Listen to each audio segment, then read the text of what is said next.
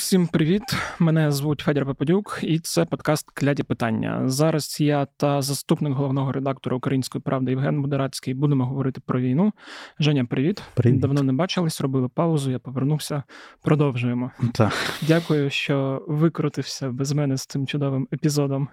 Е, першим в історії клятих питань, коли мене не було. Сподіваюсь, було цікаво людям. Так, да, я навіть читав коментарі, деяким було дуже цікаво, але хочу їх розчарувати, нікуди я не подінуся. Давай поговоримо про відставку міністра оборони Олексія Резнікова та зміну його на Рустема Умєрова. Взагалі, це така тема трошки Романа Кравця і Романа Романюка, але одразу там скажу, що ми не будемо сильно відбирати у них е, хлібобулочні вироби і зосередимось взагалі на тому, що має робити, по-перше, Міністерство оборони під час війни, і як е, воно справлялося ці півтора роки, що було зроблено добре, що було зроблено погано, і, власне, що може покращити Умєров е- і зробити краще, ніж це робив Резніков. І я хотів взагалі почати з питання, як ти оцінюєш діяльність е, пана Олексія за ці півтора роки, навіть більше вже ніж півтора роки. Бо з одного боку, як мені суб'єктивно здалося, що певний час до нього не було якоїсь особливої критики у суспільства, але останні півроку після одного корупційного скандалу, іншого корупційного скандалу, вся ця критика починала активно наростати. І тут згадуються не тільки куртки, про які ми нещодавно робили розслідування. Мені тут більше згадується навіть розслідування е, і тексти Роми Романюка, коли він писав про контракти і там багатомільярдні, коли на початку війни Україна передавала гроші, а потім просто ці гроші десь звисли, і ми не могли купити те, що нам пообіцяли. Ну, власне, ці всі скандали, які потім виникали, вони ж виникли вже після того, як пройшов от перші півроку активної фази Великої війни. І от в ці, напевно, якщо говорити про там. Я не знаю, я я не впевнений, що я такий, знаєш, експерт, щоб оцінювати саме прям роботу Резнікова, але якщо в цілому говорити, то напевно в перші півроку оцей хаос, який був в початку війни, ми побачили. Ми намагались звідусіль купити зброю, де тільки могли. Е, і було нароблено купу помилок. Е, як завжди, під час війни є купа криз, які ще намагаються на цьому заробити. Ну і власне, от звідси ці завислі контракти, е, тобто гроші передавалися там в передоплаті, потім за ці гроші нічого не отримувалось, і по суті, Міноборони я просто нагадаю, що оці всі а, розслідування, в тому числі Роми, вони ж не просто там розслідування, типу, що Міноборони не косячила. В основній своїй масі поштовхом для цих е, розслідувань було те, що Міноборони саме почало подавати в суди, а, почало подавати на те, що їм просто, типу, ті люди, з якими вони підписували якісь контракти, просто нічого не постачають, і гроші десь зникають. Точніше, там це виходить як там заборгованість перед Міноборони з боку mm-hmm. тих постачальників, які нічого не постачали. Тому м, тут е, двояка ситуація. Тобто нам треба було все, ми ходили всюди, шукали. А з другого боку було купа народу, які, я знаєш, як там війна мать родна, знаєш, ну, типу, ну, вони просто... Типу, так, які просто да, ну це там збройний барон і всі інші штуки, які хтось бачив колись в дитинстві фільми. Ну, це приблизно так і відбувалось. Купа людей, купа всяких ефірістів, мошенників, які е, реально там приходили, штовхали, вішали локшину там на вуха там комусь в Міноборони, типу, що ми вам да-да-да, дамо, дамо, вам треба, а треба нам все. Нам треба все до сих пір. Тому там багато було косяків, саме ну, такої першої фази. І просто через півроку, по суті, це вже перший там великий скандал це там з, з яйцями, з всім іншим. Це просто тоді, коли вже почали розбиратись. Тобто, коли стадія війни перетворилась в таку, знаєш. Е, Тут будь-яке слово буде поганим, але ну, типу, більш контрольованою, скажімо так. Тобто, з боку ну, від Києва відійшли, почали вже нарешті розбиратись, що там з тими закупками всіми відбувається. Ну, перший раз там. Трошки виловили. Я б не сказав, що вони не намагались виправитись. Тобто, останні там якісь дії, там створення громадської ради, вони намагались там щось виправитись, але це вже настільки перевищило цей знаєш, токсичний рівень того всього накопичення, що треба було щось е, освіжити. Е, я сподіваюся, знаєш, типу, там, що всі крапки над і поставлять там. Якщо, ну, знаючи нашу країну навряд, але хотілося б, щоб суди ставили крапки в тих е, речах і в тих закупівлях, які там були. Тобто я знаю, що там є один заступник міністра оборони, який за це по суті якби сидить, але сидить він поки що в СІЗО, а не десь ще, скажімо так, і е, всі розслідування ще буде тривати. Слідство, точніше, розслідування то вже було трошки з іншого боку. Тому я думаю, що перед новим. Е, ну, коротше, воно потрібно було, змінити треба було. Е, перед новим міністром головне. По-перше, не прогавити те, що було зроблено вже в кінці для виправлення ситуації. Е, Міністерство оборони це як це міністерство з найбільшим бюджетом в країні, по суті, зараз під час війни. Тому це все доволі складно втримувати і втримувати під контролем. І треба виробити таку систему, яка б максимально там мінімізувала е, будь-які корупційні ризики або просто елементарне розворовування того, що в нас є. Тому що чим більше в тебе грошей, тим більше в тебе бажаючих на них якось нажитись. І всі ж думають, що це типу потрошки. Типу трошки ну, відчіпнув, ніхто не помітить. Ну так ми ми здається, якось якраз оце там у печа трошки раніше вийде. Та mm-hmm. от ми б на ньому проговорювали, що типу, що е, там 4% е, завислих якихось грошей, типу, в рамках бюджету Міноборони, наче 4% це така маленька цифра, але насправді 4% це десь за 100 мільярдів гривень. І тоді, коли ти бачиш такі цифри, ти розумієш, що це ого-го, як. І тобто, і що робити, як це все повертати, це велика велика проблема. Ну я сподіваюся, що пан Умєров, по-перше, зможе знайти якийсь вихід з ситуації, як ці гроші чи можливо повернути максимально як можливо. А друге, щоб не допустити такого, щоб відбувалося надалі. І третє, виробити таку систему, щоб ті люди, які намагаються на цьому нажитись, просто забули про е, всі можливі схеми, щоб просто-напросто ці всі дирки були е, закриті, і щоб щури не могли просочуватись з усіх боків міністерств. Угу. Я знаєш, я постійно кажу, типу, що е, дуже багато хороших відгуків від багатьох. Політичних партій, експертів і організацій, навіть громадських з приводу Умєрова, я буду більш такий, знаєш, стриманіше в прогнозах з однієї простої причини. Той, хто довго в журналістиці, в тому числі і політичній, він точно бачив, як хороші хлопці і дівчата. Приходячи на посаду, нічого не робили або робили гірше. А ті, кого вважали гіршими, інколи виявлялися досить непоганими менеджерами. Тому хотілося б, щоб всі виклики, які є, щоб вони були подолані максимально в оперативні строки і максимально з якимись зрозумілими цивілізаційними систематичними діями, а не якимось знову ручним ламанням когось через щось. Тому що якщо ми будемо бачити, що там хтось намагається вручну щось поламати якусь систему, це значить систем не буде. Тому що це система ручного керування.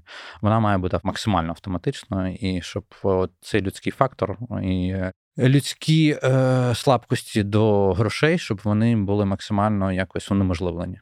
Угу.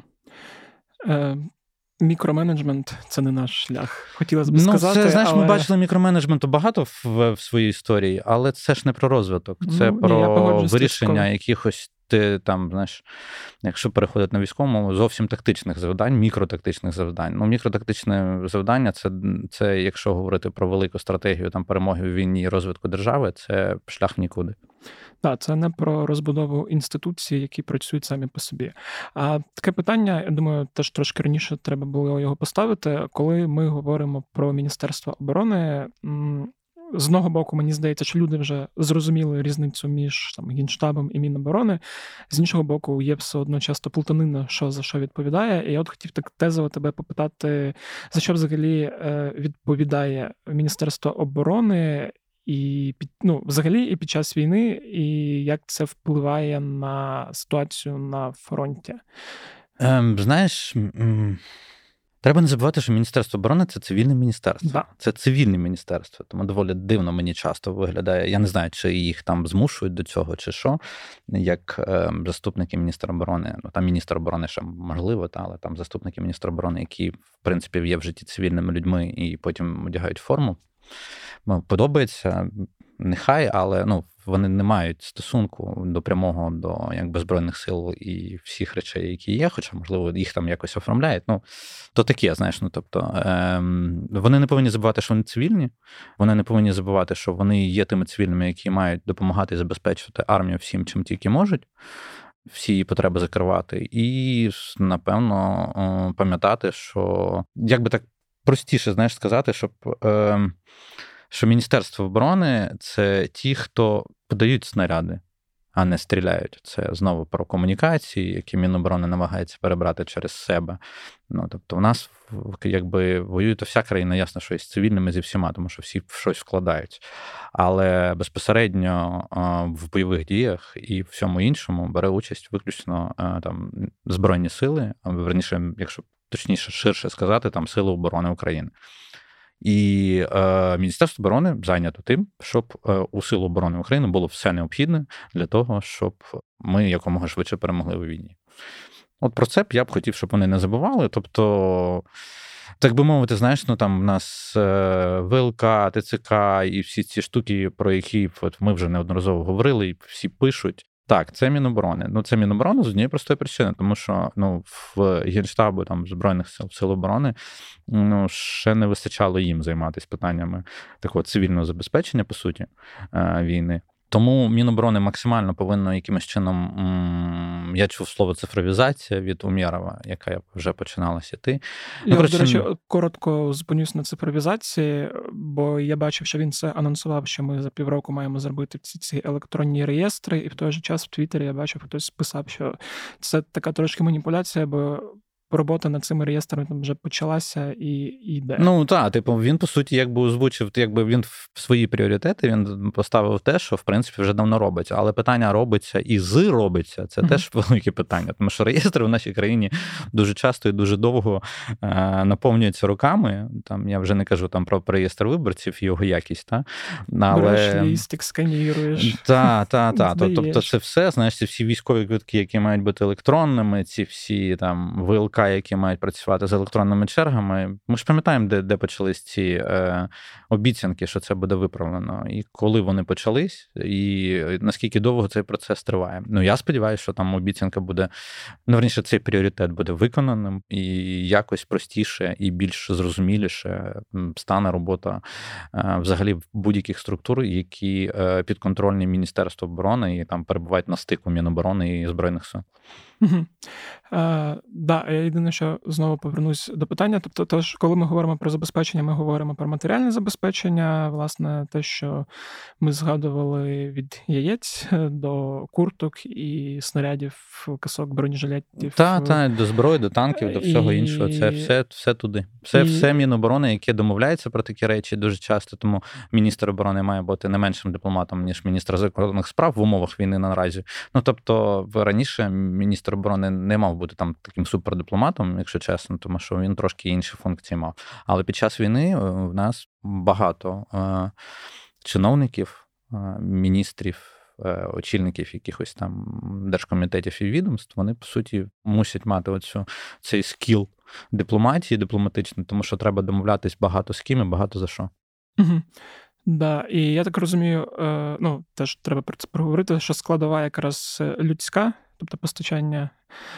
Це звучить жахливо, але все одно це скаже людського ресурсу на ну в тому числі Міноборони, так. Да. Бо мені інколи здається, е, там як е, коли там років 10 назад е, в Запоріжжі працював, і там знаєш, ти підходиш до людини з питанням, там що має робити губернатор, а людина жаліється за лампочки в під'їзді.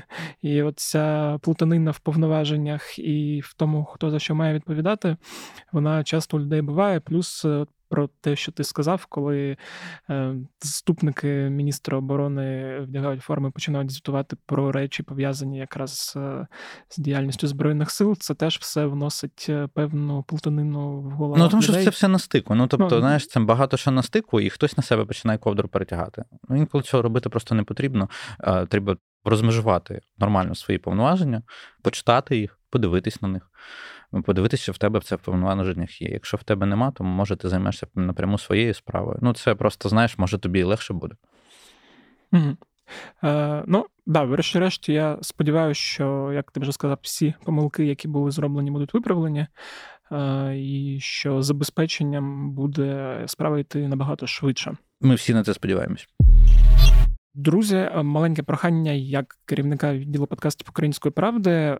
Є премія слушна від Мегого, е, подкаст премія, і Українська Правда бере в ній участь. це не займе багато часу. Якщо можете проголосувати за кілька наших подкастів, в першу чергу я хочу, щоб ви проголосували не за подкаст «Кляті питання, а за подкаст 2402 реконструкція, який ми робили з Романом Романюком, і дуже багато сил та ресурсів вклали. Також в описі до цього відео та аудіо будуть інші подкасти, за які ми вас попросили проголосувати. Буду дуже і дуже вдячний. Давай тепер поговоримо про ситуацію на фронтах. Е, мені здається, також е, багато про що є поговорити, враховуючи, що ми не розмовляли два тижні. З якої сторони ти хочеш почати? Е, з півдня чи з, зі сходу? Ну, давай давай просто сконцентруємося на тих точках, де справді щось відбувалося. Ну, тобто, мається на увазі щось таке, що змінювало. Ну, це знову контури, ж контури повертає кар. мене до мого питання з півдня чи зі сходу, бо відбувалося, і там. Ну, ну і... давай, напевно, якби за нашою традицією почнемо все-таки зі сходу. uh Ну, тобто, з півдня, як завжди, там кульмінаційні речі відбуваються на півдні, але на сході теж не менш цікаві речі відбуваються. От вчора, здається, ми говорили в фронтлайні ми говорили про Авдіївський напрямок. що там стільки форматів. Е, я сам не гублюсь і думаю, що з цим робити. Та. скоро можуть максимально заплутатися, що де дивитись, читати, слухати. і... Ну, от вчора ми говорили про Авдіївку, е, говорили, що там відбувається. Тобто, ти розумієш, що там теж відбуваються гарячі бої, але просто, типу, за всім тим валом, що несеться на фронтах, іде там от в даний момент часу трошки більш гаряче, і тобі здається, що там, ну там, значить, нічого не відбувається в Авдіївці, в Мар'їнці, в на, на Куп'янському напрямку. Це ті напрямки, там на Кремінній, на Сватівському напрямку, Білогорівки. ці. Там постійно тривають бої різної інтенсивності. Росіяни в Куп'янськ Якщо брати вже, я вже все почав згадувати, ну окей. Якщо зверху йти, то Куп'янськ е, вони не полишають спроб якимось чином там спробувати нас якось відтіснити. Але як бачиш, за цією інформаційною мішрою, яку вони розганяли спершу там за Сіньківку е, на околицях е, Куп'янська, за тому, що наші з Куп'янська вже втікають, ми побачили, що все, вони затихли, тому що зрозуміли, що коротше наші на такі речі не ведуться, і Куп'янським просто так ніхто не буде віддавати. Сватівський напрямок, там найбільш інтенсивні бої йдуть е, біля Новоїгорівки, і там, в принципі, та сама ситуація, що ми бачимо в російських пабліках розгон того, що е, вони знову там якісь мають успіхи, але за моєю інформацією, все якраз навпаки. Ну, тобто, якраз більше успіху мають Сили оборони України. Вони якби певних моментах, я не кажу зараз глобально, щоб ніхто не то, але перехоплюють інколи ініціативу і там, знаєш, як ти штурмують у відповідь. Ну тобто, це вже не схоже на те, щоб ми там прям сильно намагалися їх прям стримувати, а ми вже робимо якісь контрнаступальні дії. Це ж треба одразу нагадати, що ми говоримо за ті напрямки, де росіяни сконцентрували. Так, так, так, де в росіян сконцентровані сили, які е, максимально там намагаються нас відволікти від наших основних напрямків наступу. Те саме можна сказати, якщо там йти нижче, бої біля Білогорівки, в Авдіївці, біля Авдіївки, скажімо так, е, в Мар'їнці. І на Бахмутському напрямку, особливо в районі Кліщівки, де останні там два тижні якраз е, ЗСУ мають хороші результати, але це все дуже е, Всім здається, що це повільно, але насправді це там відбиття цих смуг, будь-яких там посадок це доволі складна історія, тому будь-який успіх на тому напрямку це вже добре. Е, знову треба наголосити на тому, що е, той, хто подумав, що ми от прямо зараз взяли і взяли Бахмут назад. То трошки ви помиляєтесь, це трошки не так працює. І тому спочатку треба провести купу іншої підготовчої роботи, щоб тільки про це почати говорити. Е, ми, коли останнього разу говорили з тобою про Бахмутський напрямок, е, згадували також, як Росія перекидує туди сили, згадували цей ПВК Еспаньола да? з футбольних фанатів. Я так розумію, вони, тобто росіяни продовжують активно закривати і закидати своїми ПВК військовими цей участок, щоб не допустити. Ну, не допустити нашого прориву з там того боку. Так, так воно і є. А, Власне, ну це все робиться, все, це все, знаєш, тому що там під головним мікроскопом у нас, звісно, південь. І тобто всі е, дії, які там як знаєш, це відбиваються, циркулюють в твоєму організмі, вони, в принципі, зараз ідуть в основному від того, що відбувається на півдні. На півдні. Раз ми вже туди йдемо вниз, та, то переходимо, що на півдні в нас знову говориться про дві точки, але точки фактично в двох місцях, там, де ми говоримо про те, що найбільш дискусійне, та, прорив першої лінії, або прорив там е, смуги забезпечення, або там ще щось. Ну, якщо там я просто не хочу вживати ці слова, знаєш, як це. Перша прорив. лінія оборони. Mm-hmm. Ні, прорив там можна вживати слово, тому що там є прорив, але просто як це називати? Там ну, Одні називають те, що в суті ми якби пройшли в Роботіному і в районі Новосілок, там нижче, та, що типу це про лінію забезпечення, смуга, смуга забезпечення. А Інші це називають першою лінією, що ми, типу, прийшли до другої лінії, до основної, та яка там вирита, вирита, вирита. Якщо ви відкриєте карту Deep State, а я думаю, що ми попросимо. Як це? Ну, попросимо тих, хто буде монтажувати, щоб нам показали цю карту, тому що багато хто не знає от ці лінії і губиться. Ми її покажемо просто. Е, і ем, ви побачите, що це можна називати по-різному. Але сенс від того особливо не зміниться. Ми дійшли до основної лінії укріплення. По суті, особливо це видно в Роботіному, uh де ми бачимо, як ми до неї доходимо, але там є оцей ризик, про який зараз особливо багато почали говорити. А він називається, якщо от якраз от на ту карту ви подивитесь, то ви побачите, що в, саме в Роботіному ми якби вклинились в лінію їхню, такі зробили такий виступ. Але цей виступ, як завжди, в таких умовах він має під собою певні ризики. Наприклад, то, що особливо російські пабліки зараз розганяють, що типу, що росіяни туди закинули десантників на фланги, і що типу вони з флангів нас спробують стиснути, щоб зробити загнати нас в якийсь котел. Там же, в тому роботі, де ми там прорвались. Е, власне, я впевнений, що наші, е, наш генштаб і наша команда чудово усвідомлює всі ці ризики, тому це все завжди тримають в голові. Ну, тобто, коли ти заходиш кудись, прориваєшся, то в тебе виходить, що ти в такій, наче таким якійсь ямці. Да? Якщо в тебе з флангів спробують закрити, то може бути не дуже добре. Але я думаю, що слід не забувати, що ми, коли проривали ці лінії оборони, по суті, ми ж на них знову стаємо. Ну тобто вони ж не зникають. Тобто ми е, займаємо ті позиції, на яких були росіяни, тобто і їм доведеться пробувати по суті ті самі лінії, які вони самі ж ставили. Ну тобто, е, це доволі е, складна операція для них може бути. Тому я би тут, напевно, е, ризиків не зменшував, але і не намагався там, як росіяни там шапка кнопками закидати, типу, що от вони взяли і вибили. І всі наші дії, які там є, вони часто продиктовані саме цим. І це дуже добре видно, як ми намагаємось розширювати цей от лінію прориву. Та? Тобто ми її намагаємось розширити вздовж цієї великої лінії укріплення, яку ще люблять називати лінією Соровікіна, да? там, типу, з тими е, зубами дракона і всім іншим, що ми намагаємось якомога більше її розширити, щоб не дати їм змоги нас якраз там закрити. І тому ми бачимо ці рухи не вниз, а якраз в боки трошки. Тому що нам треба трошки більше місця плацдаром розширювати для того, щоб унеможливити будь-які такі дії, якогось такого спроби там закриття нас в якісь оточення або ще щось. Тобто, і це відбувається як там, де біля роботаного, і так, і так відбувається і в моменті там, чому ми типу не не пішли вниз на завітне бажання. З другого боку, я говорю, там, де в районі Новосілки, та, що ми пішли не вниз до завітного бажання після того, як взяли Старомайорське, що ми пішли там, в, йдемо там ширше урожайне, Новодонецьке, Новомайорське. Тобто ми в той бік починаємо трохи розширювати для того, щоб якраз робити все, якби як книжка пише, а не. Е, а не егегей з шашками вперед, просто намагатись проломити, думаючи, що е, це все, і ми вже можемо прямо рухатись ледь тобі до Бердянська або Мелітополя. Угу. Ну, да, я якраз хотів е, запитати про фланги, але ти вже відповів.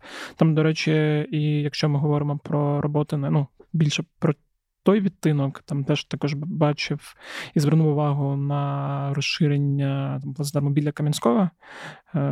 Просто знаю цей населений пункт і був там колись е, маленьким е, голопузим хлопчиком. От і да, просто теж звернув на той участок, що там ну, це були ще до окупованої Васильівки, от в той напрямок. У мене от по роботі на ще було питання. Я помітив, е, що росіяни дуже довго не визнавали і говорили, що там ну не визнавали, по-перше, те, що ми звільнили роботу, і говорили про те, що там тримаємось, це сіра зона і так далі. І е, коли там ти читаєш їхні телеграм-канали, от тільки цього тижня, там останні кілька днів з'явилося, що типу роботі на все.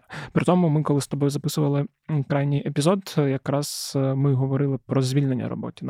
І мені в якийсь момент навіть стало цікаво. Ну я давно не ведусь на російську пропаганду, але все одно закрабся сумнів, чи не рано ми про це тоді сказали, чи навпаки. Я думаю, не рано, тому mm-hmm. що ми про це кажемо десь в основному там на день так.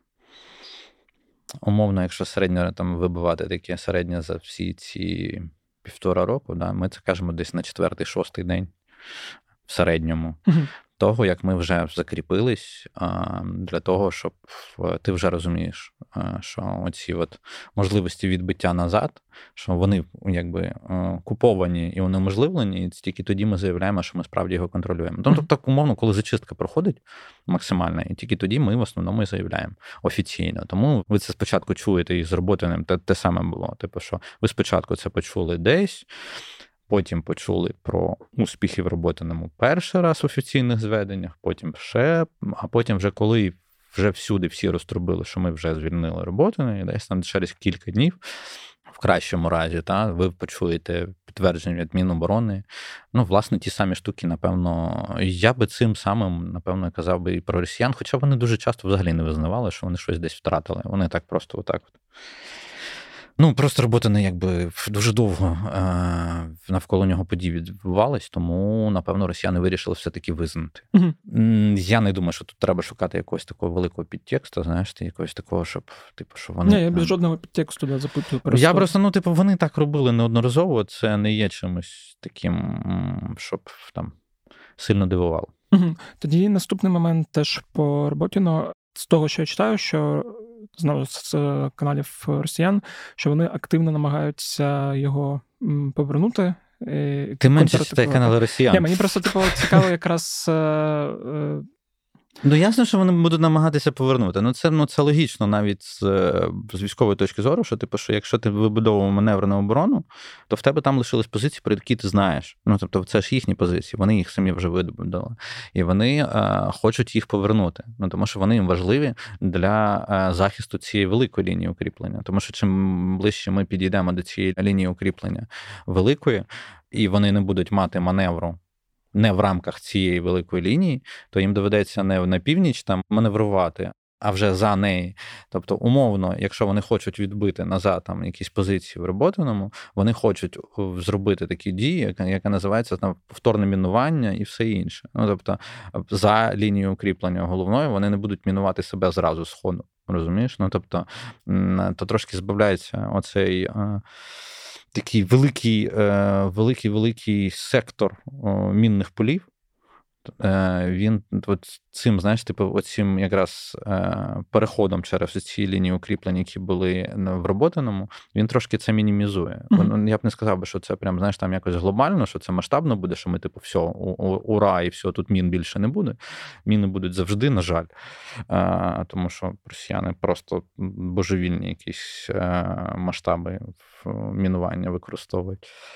Тому так, вони хочуть вернути. Ну, тобто, це. Це логічно. Коли ти хочеш купувати якийсь якийсь прорив будь-чого, будь-де, да, ти намагаєшся здійснювати якісь контрдії.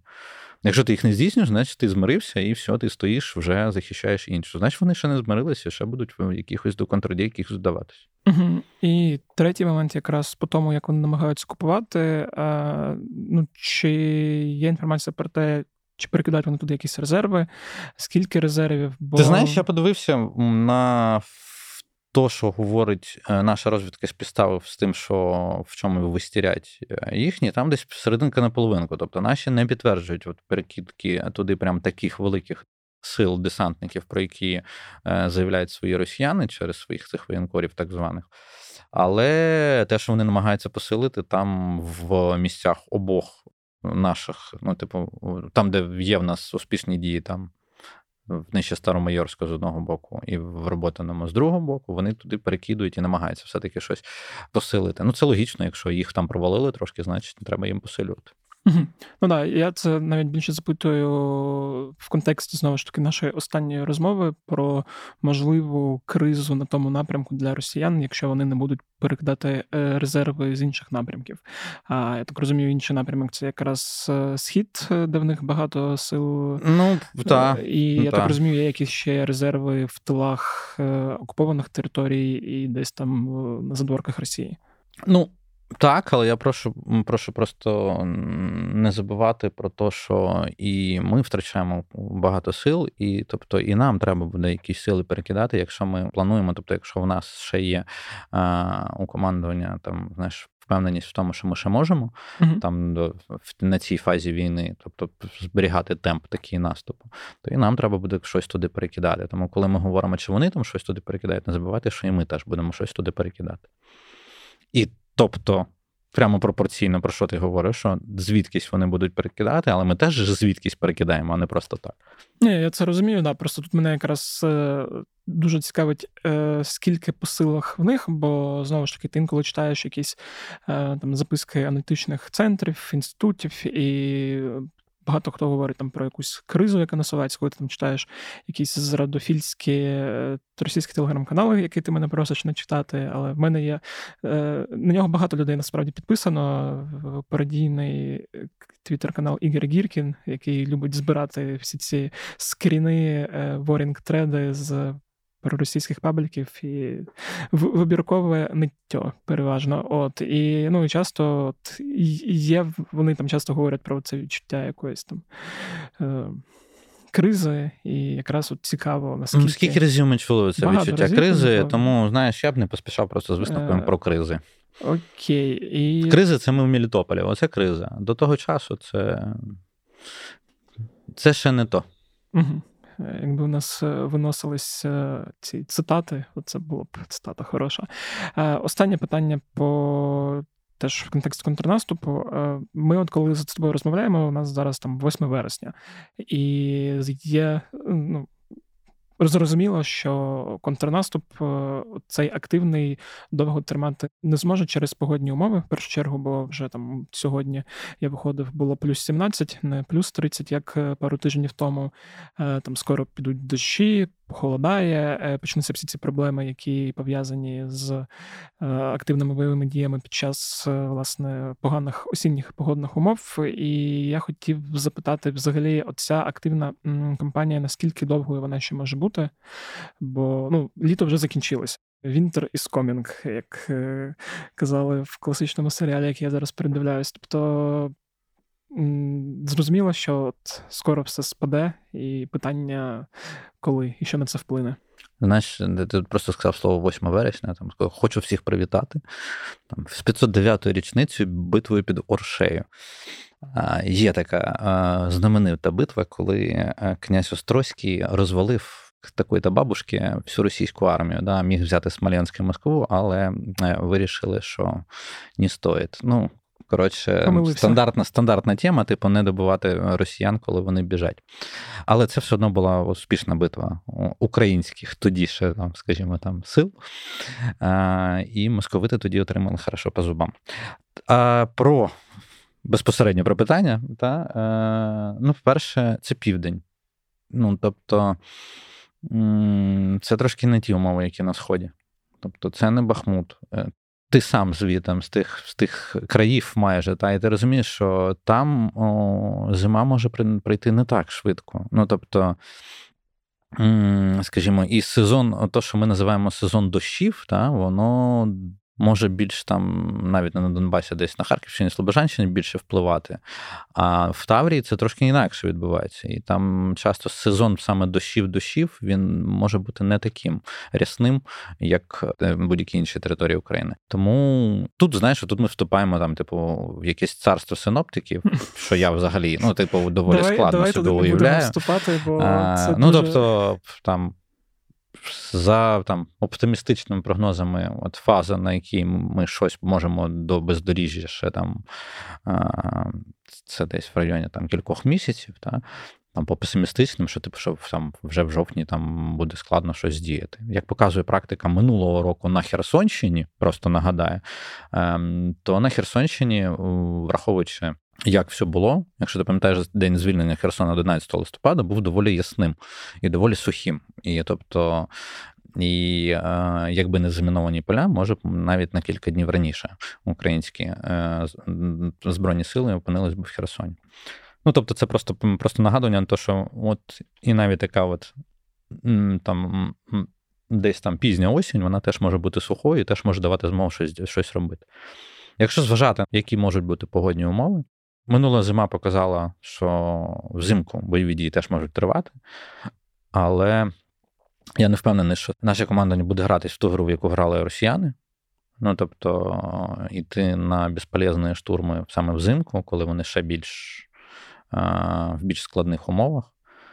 Хоча, звісно, я я підозрюю, що операції будуть плануватись, і в умовах зими теж буде війна, враховуючи, що вона в нас зараз артилерійська, е, безпілотна, дуже часто, е, то ми будемо бачити, напевно, я підозрюю, що там умовно е, контрбатарейка, вона нікуди не дінеться, навіть якщо закінчиться період можливості сухопутного пішого якогось стику. Та?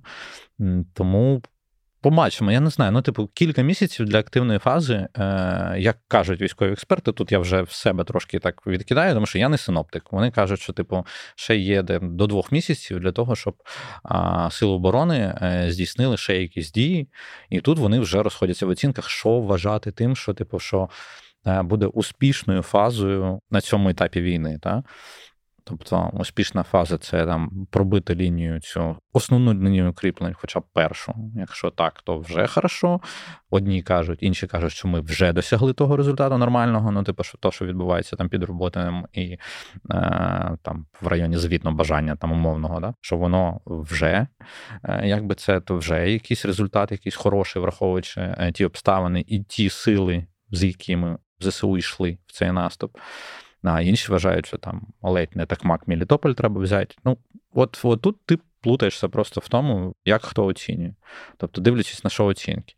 І тут ми вступаємо в фазу, типу, що з тими силами, якими ми були, і з тими викликами, якими стикнулись, е, будь-яка оцінка дій є доволі дивною. Знаєш, от ми писали текст з Олею Кириленко про проблеми контр, ну, контрнаступу, наступу, так? І мені сподобалось, е, як Андрій Загороднюк сказав, типу, що коли ви оцінюєте цю війну, ви повинні розуміти, з чого ви виходите.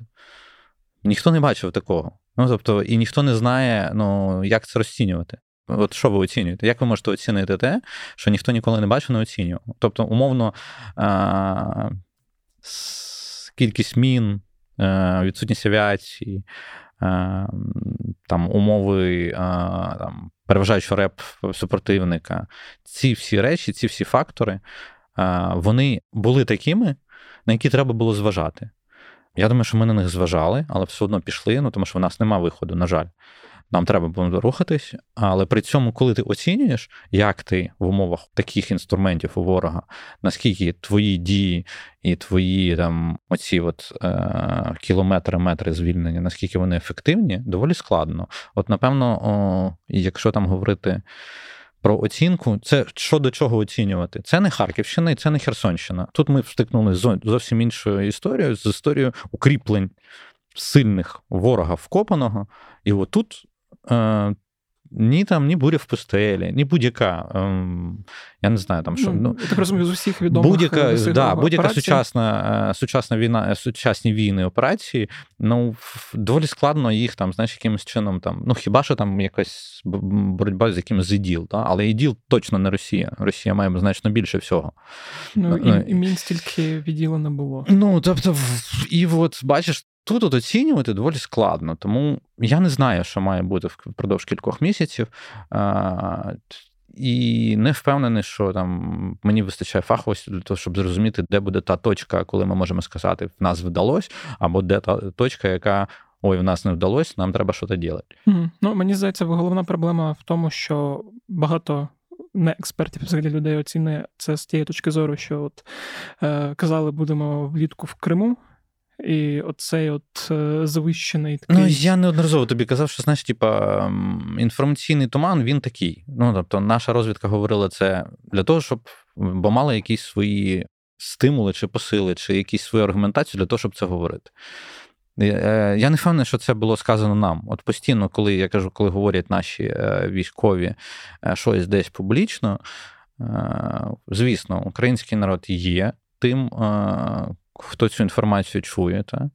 але він не завжди є тим, кому цю інформацію шлють. Ні, я це розумію. Просто да. І псо така штука, що е, стріляєш зі псо по ворогам, і дуже часто і дуже часто прилітає по своїм. Да, а потім ці свої починають от цими завищуваними очікуваннями е, засмучуватися, що там е, 8 вересня, а Збройні сили ще не в Мелітополі. От І починається це бурління. І ну, про це важливо говорити, щоб от якраз мені здається, щоб завищених очікувань не було. Е, давай останнє коротке про цей маленький херсонський відтинок, е, бо ми так трошки всі фронти проговорили. А те, що відбувається на лівому березі. Е, на лівому березі відбувається те, що відбувалося. Ага, ну, тобто диверсійна робота, вилазки, відволікання ворога від. Коротше, ми не даємо забути про себе там. Угу. Ну, то це в основному робота, скажімо, дуже хоробрих дуже хоробрих підрозділів, ну, тому що це реально вилазити на берег, який контролюється ворогом, це дуже стрімна штука з тими засобами, які ми є. Е, тому, типу, знаєш, якимось чином применшувати цю роботу не можна в жодному разі. Але й е, очікувати, що ми зараз фарсанем Дніпро і ЕГГ полетіли, ні, теж не варто. Не. Ну тобто, це робота по відволіканню ворога і для того, щоб люди на Херсонщині не забували на лівому березі Херсонщини, не забували, що про них пам'ятають, і що сили оборони зроблять все для того, щоб а, визволити їх від окупантів. Угу. Ще один момент, теж просто цікаво проговорити. Ну, він так поза межами фронтів, але сталося це десь на лінії зіткнення. Про танк Челенджер хотів запитати. Перший, я так розумію, знищений, е, якщо не враховувати той танк Челенджер, який був знищений в Іраку, я так розумію, своїми ж силами. Mm. З того, що я почитав. Це просто цікава інформація, коли ну, ми, це, ми розуміємо, що техніка... Я би сказав, говорить... це, це знаєш, типа, уявляєте, танки це теж не вундервафи. Ну, тобто, Ніколи оп, такого не було. І ніколи знову. такого не було, і от і знову. Ну, тобто, я знаю, як до цього сприйняли і західні партнери. Я запитував спеціально, типу, як сприйняли британці, перш за все, тому що, якщо пам'ятаєш, коли я був в Британії трошки контактів там е, з танковими підрозділами британськими е, Збирав. отримав. Угу. Та, е, Тому я запитував в них, як вони це сприймають. Вони сприймають, що ну, якби знаєш, типу, вони кажуть, ну да, ну, типу, прикро, але ну, це війна. Ну, тобто, ми очікували, що колись це станеться. Ну, це ж це. Ну, на жаль, та, на жаль, ну, ну, типу, на жаль, ми втратили челенджер. Ну, що зробиш? Ну, ну так буває. Угу. Ну, це знаєш, я так сказав, звісно, в стілі тебе, знаєш, вона утонула, ну ні, ну це не так. Ну, це, це... Ні, Ми говоримо про техніку. Ми яка... говоримо про техніку, яка не є чимось таким, е, що техніка воює. Тобто техніка ставиться, техніка під ризик, тим більше танки. Тобто, тим більше бронетехніка, яка йде, е, якби йде в атаку. Ну, звісно, що вона буде вибиватись ворогом, вона є якимось там, знаєш, ну, типу, вона точно є однією з головних мішень для ворога. Тому да, вони будуть втрачатись. І я думаю, що це не перший челендж. На жаль, не хотілося б, але це не перший челенджер, який може бути втрачений. Так само, як не перший леопард, який може бути втрачений, е, що ми теж бачили. І о, о, о жах, знаєш, типа, і я навіть коли там якийсь Абрамс, який до нас прийде, якийсь теж може бути втрачений, тому що це війна. Втрачено може бути все. І як показує практика того, що втрачається в росіян. В унікальних в нета, е, як це, аналогів нет. аналогів нет і все інше, як вони втрачають техніку, то да, так воно так воно буває. Начебто тобі здається, що а, ти а, як це, ти офігенно контролюєш ситуацію, а потім а потім ти на дні. В прямому сенсі цього слова, там зі своїм основним флагманом. Mm, окей. Давай тепер трошки поговоримо про обстріли. Росія знову повернулася до систематичних е, ударів, е, в першу чергу зараз по Одесі, по Одеській області. І мені так здалося, що це дуже сильно співпало з візитом е, прем'єр-міністра Туреччини Едрогана. І особливо теж мені здалося була показова атака, коли вони поговорили в Сочі. Е, стало зрозуміло, що ніякого поновлення зернової угоди не буде, а потім на наступний день просто ввалили максимально по Ізмаїлу і по портовій інфраструктурі. Ну вони до того були. Ну, але да, вони і до того, да. Просто от як мені здалося, якраз от після ну це в стилі, ну це ж в стилі показово. Путіна. Знаєш, ну це дуже показово. Це прям в стилі Путіна. Це от е, гапота з під'їзду, типу, що. Ти мені не повірив, тобто там я не знаю, чим закінчились переговори, але от така відповідь Путіна, вона от тупо така гопнічіска, знаєш, типу, о, я вам все розвалю, тоді ви навіть не будете думати про те, як це щось там продовжувати. Ну, Ну, це просто підхід. Ну, насправді він же собі стріляє в ногу. Знаєш, як це? Всі все розуміють. Ну, тобто, всі розуміють е, характер, природу цих обстрілів, природу там вибивання портової інфраструктури. Ну, ти вибиваєш портову інфраструктуру. Е, Умовно, пшениця стане дорожчою набагато. Тому що нам треба буде гнати через сушу. Е, це складно, це менші масштаби. Ну, це вже, напевно, там на там Дана Ярослава, з Ярославом можуть пояснити, та? Ну, як це відбувається з економічної точки зору, і чому це одразу все дорожче, і чому морський шлях значно більш практичніший, аніж залізнодорожний. Та? Е, Тому.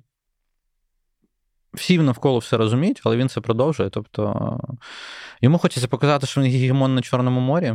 Ну, це не зовсім так, хоча, звісно, да, в нього є всі інструменти для того, щоб влаштовувати нам блокаду. Да-да-да, дивіться попередній спецвипуск, там про Чорне море багато було. Mm-hmm. Е, Тому я думаю, що це буде продовжуватись.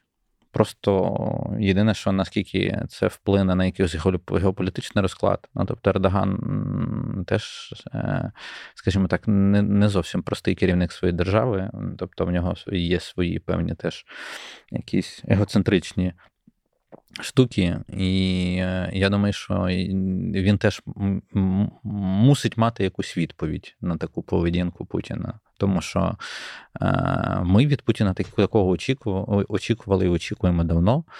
А от Ердогану, який хоче е, в цій ситуації в зерновій угоди тримати от цей, це таке, знаєш, лідерство.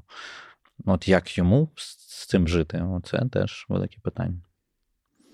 Угу. Ну, да, бо цікаво, от якраз в контексті цих е, геополітичних розкладів між. Е, ну, на жаль, тільки знаєш, ну, як завжди, знаєш, типу, геополітичні розклади розкладами вбивають нашу інфраструктуру і вбивають наших людей, на жаль. От, от це найбільш таке, що про що не варто забувати. Угу. Е, Знову таки, якщо ми говоримо про обстріли, чи є на що на що можна звернути увагу там про показовість, про зміну тактики е, і ну, пов'язані речі? Як знаєш, типу, що. Єдине, напевно, що вони ці обстріли вони дуже-дуже дуже переключили саме на шахеди. А, Тобто, в південь Е, я не знаю, це така відтяжка на ППО, ну тому що вони так, знаєш, типу там два тижні не чіпали Київ, десь, умовно, там два, там три. да.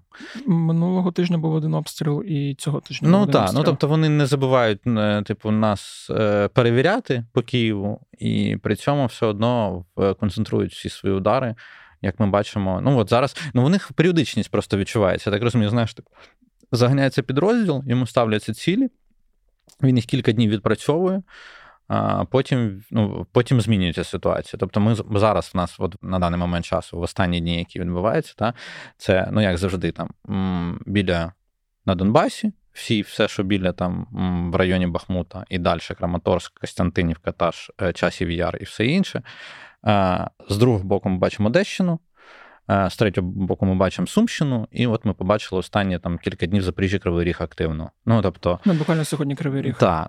От воно так відбувається. Тобто, поки, от, е, щоб сказати, там умовно, вони вибирають пріоритетні цілі для роботи якихось підрозділів. Ну, Поки що я бачу так. Угу. Ну, тобто, зараз воно взагалі проглядається більш е, окреслено. Тобто, контурно, от прямо от. Ти чітко бачиш, на, на чому вони сконцентрувалися. Ну, з цього треба робити висновки якісь.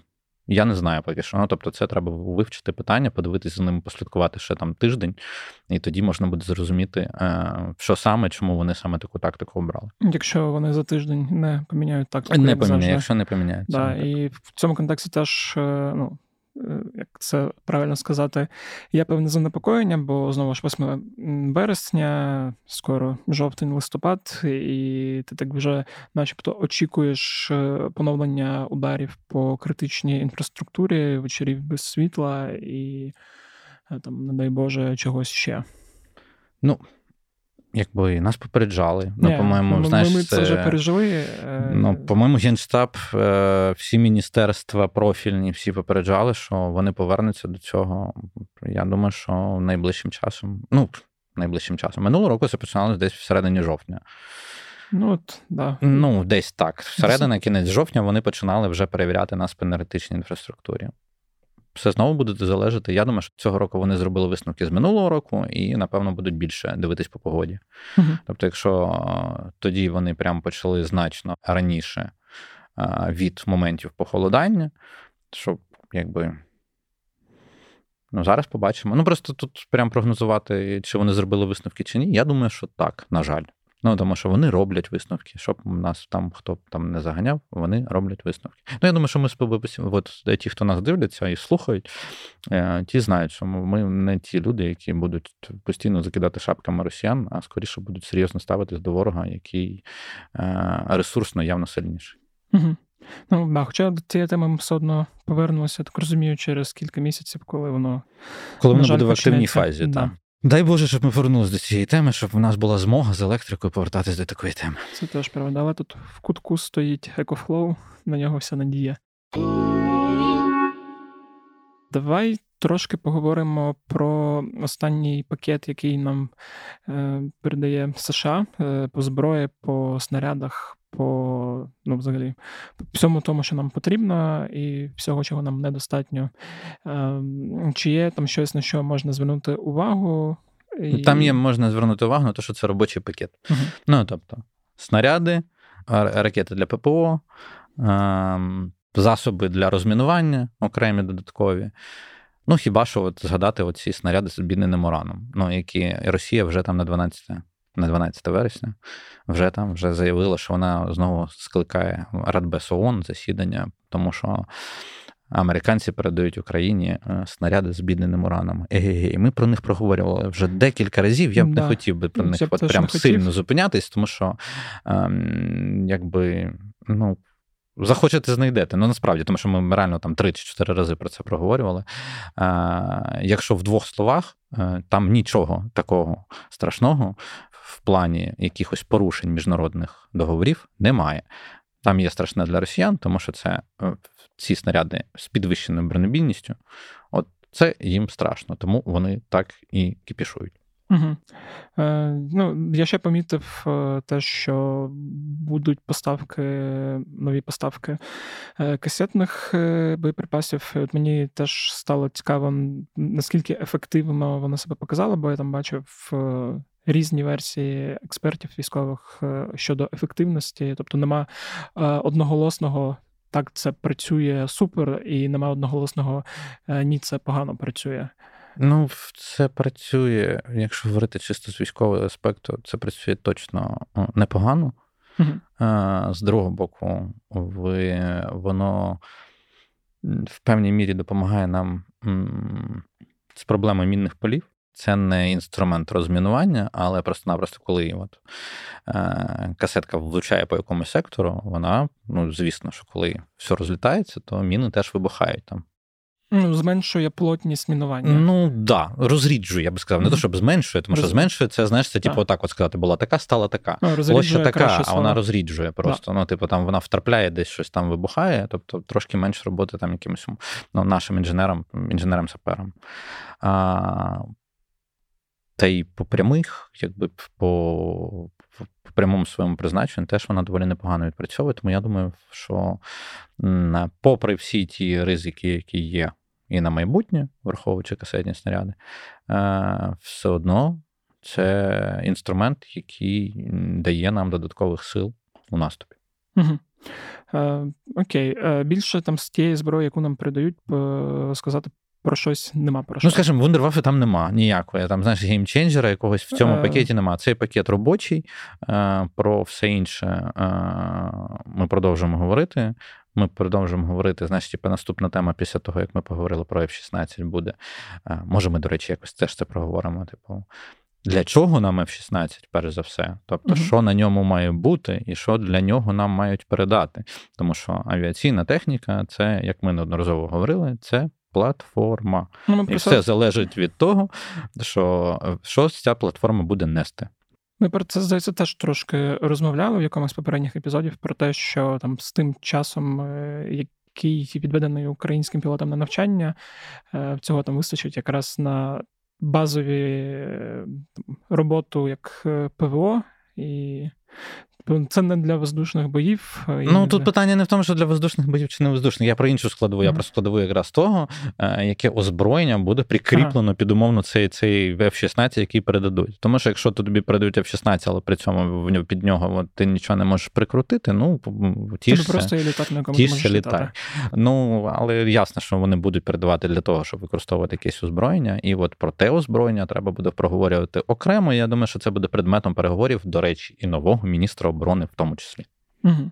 Окей, тоді давай, щоб е, е, більше не видумувати тем і не роздавати, плюс вже час закінчується. На цьому зупинимось. І так, здається, дуже ґрунтовно проговорили якраз і тему заміни міністра оборони і ситуацію на фронтах. Е, тому думаю, цього має вистачити з головою для того, щоб ті, хто нас дивиться та слухає, отримали якусь корисну інформацію. І як завжди, я тобі дуже вдячний. Ось такий от вийшов епізод. Дякую, що дослухали до цього моменту. Якщо ви робите це регулярно, то вам подобається подкаст. А якщо вам подобається подкаст «Леті питання, то розповідайте про нього своїм друзям, знайомим, кому завгодно, незнайомим людям в барі розповідайте. Буду радий за це. Також ставте оціночки в Apple Podcast та на Spotify. Можете залишати приємні коментарі на Apple Podcasts. Також е, воно допомагає людям, які не знають прокляті питання, зрозуміти, що це непоганий подкаст. Донатьте на Збройні Сили. Це потрібно, особливо зараз, після чергових ракетних обстрілів. Тож кидайте свої гривні на фонд «Повернись живим, фонд Сергія Притули, на інші фонди. Ну і просто людям, які збирають гроші на щось важливе для окремих е, підрозділів. Ну і раптом ви хочете підтримати мою роботу і взагалі роботу журналістів Української правди. Я для цього також залишу посилання на клуб УП. Це нам дуже дуже допомагає підтримка тих, хто нас читає, дивиться чи слухає. Власне, на цьому все. З вами був Федір Попадюк. Скоро почуємось до наступного тижня.